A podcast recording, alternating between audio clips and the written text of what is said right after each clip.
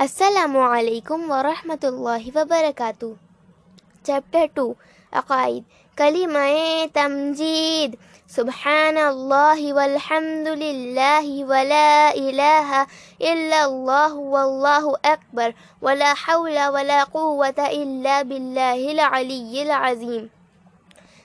तर्जुमा। अल्लाह ताला पाक है और तमाम तारीफ़ें अल्लाह ताला के लिए हैं और अल्लाह ताला के सिवा कोई मबूद नहीं और अल्लाह ताला सबसे बड़ा है। गुनाहों से बचने की ताकत और नेक काम करने की क़वत अल्लाह ताला ही की तरफ़ से है, जो बहुत बुलंद अज़मत वाला है। कलिमाए तोहीद। इल्लल्लाह वहदहु ला शरीक लहु लहुल मुल्कु व लहुल हम्दु युही व युमीत बियदिहिल खैर व हुवा अला कुल्लि शैइन कदीर तर्जुमा अल्लाह ताला के सिवा कोई मबूद नहीं वो अकेला है उसका कोई शरीक नहीं उसी के लिए बादशाहत है और उसी के लिए तारीफ़ है वो ज़िंदा करता है और मौत देता है उसी के कब्ज़े कुदरत में तमाम भलाई है और वो हर चीज़ पर कादिर है हिफ्ज़ हदीस नंबर एक। अमाल का दारमदल किस पर है? जवाब, नबी पाक सल्लल्लाहु अलैहि वसल्लम ने फरमाया इन नमल अमाल बिन्नियात। हवाला बुखारी शरीफ। तर्जुमा, अमाल का दारमदल नियतों पर है। नंबर दो। दुआ मोमिन के लिए क्या है जवाब? नबी पाक सल्लल्लाहु अलैहि वसल्लम ने फरमाया, अद्दुआ सलाहुल मुमिन हवाला सगीर। तर्जुमा, दुआ मोमिन का हथियार है। दुआ व सुन्नत सुन्नतों की बरकत। नबी पाक सल्लल्लाहु अलैहि वसल्लम ने फरमाया जिस शख्स ने मेरी सुन्नतों की हिफाजत की तो अल्लाह ताला उसे चार बातों के ज़रिए बुजुर्गी अता करेगा। नंबर एक नेक लोगों के दिलों में उसकी मोहब्बत पैदा करेगा। नंबर दो फाजिर और बर, फाजिर और बदकार लोगों के दिलों में उसकी हैबत पैदा करेगा। नंबर तीन रिस्क में वसात देगा। नंबर चार दिन में पुख्तगी अता फरमाएगा। मुलाकात का तरीका, एक शख्स नबी पाक सल्लल्लाहु अलैहि वसल्लम की खिदमत में हाजिर हुआ और अस्सलाम वालेकुम कहा। हुजूर ने से जवाब दिया, वो बैठ गया। आपने इरशाद फरमाया, इसके लिए दस नेकियाँ हैं। फिर तीसरा शख्स आया, फिर दूसरा शख्स आया और अस्सलाम वालेकुम कहा। हुजूर ने से जवाब दिया, वो बैठ गया। आपने इरशाद फरमाया, इसके लिए बीस ने क्या है। फिर तीसरा शख्स आया और अस्सलाम वालेकुम वरहमतुल्लाहि वबरकातुहू कहा। हुजूर ने से जवाब दिया, वो बैठ गया। आपने इरशाद फरमाया, इसके लिए तीस ने क्या है। लिहाजा जब किसी मुसलमान से मुलाकात हो तो सलाम करें। और बेहतर है कि अस्सलाम वालेकुम वरहमतुल्लाहि वबरकातुहू कहें। सलाम का जवाब इस तौर पर दें। वालेकुमुस्सलाम वरहमतुल्लाहि वबरकातुहू कहें, मुसाहफ़ा करते वक्त की दुआ, यगफिरुल्लाहु लना वलकुम। तशहुद याद कराएँ। अत्तहियातु लिल्लाहि वस्सलावातु वत्तय्यिबातु।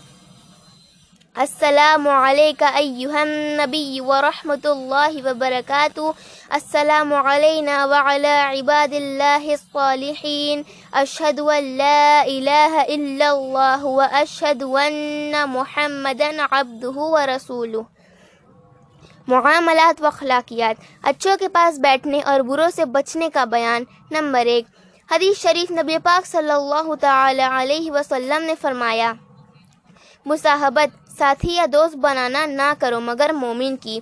हवाला भार शरीयत, नंबर दो। हदीस शरीफ नबी पाक सल्लल्लाहु अलैहि वसल्लम ने फरमाया, बड़ों के पास बैठा करो और उलिमा से बातें पूछा करो और अक्लमंदों से मेल जोल रखो। हवाला भार शरीयत, नंबर तीन। हदीस शरीफ नबी पाक सल्लल्लाहु अलैहि वसल्लम ने फरमाया अच्छा हम नशी साथी वो है कि उसके देखने से तुम्हें खुदा याद आए और उसकी गुफ्तु से तुम्हारे अमल में ज़्यादती हो और उसका अमल तुम्हें आखिरत की याद दिलाए। हवाला भर शरीयत।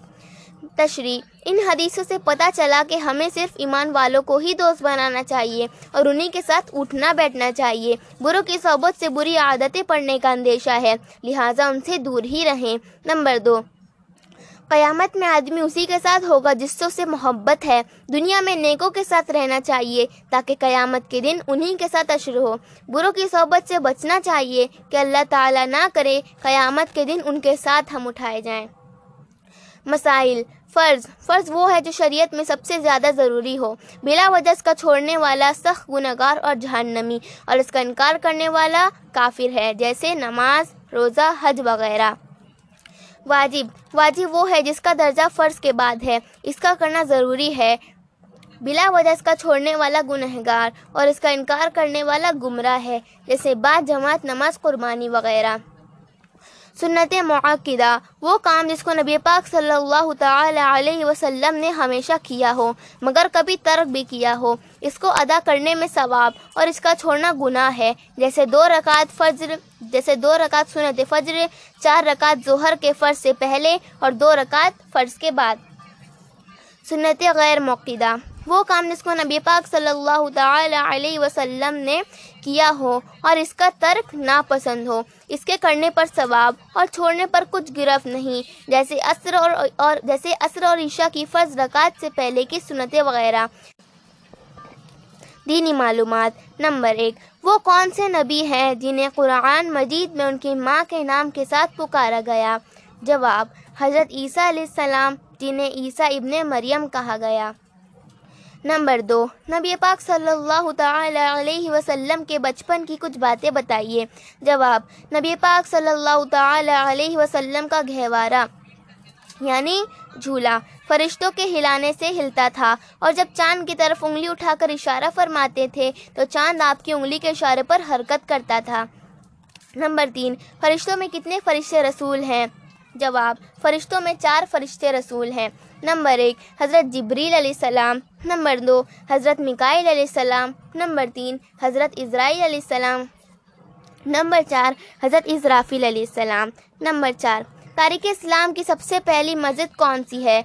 जवाब, मस्जिद कुबा, मदीना शरीफ। नंबर पाँच, हमारे नबी पर पहली वही कब और कहाँ नाजिल हुई? जवाब, हमारे नबी हज़रत मोहम्मद मुस्तफ़ा सल्लल्लाहु अलैहि वसल्लम पर पहली वही चालीस साल की उम्र में गार हीरा में नाजिल हुई।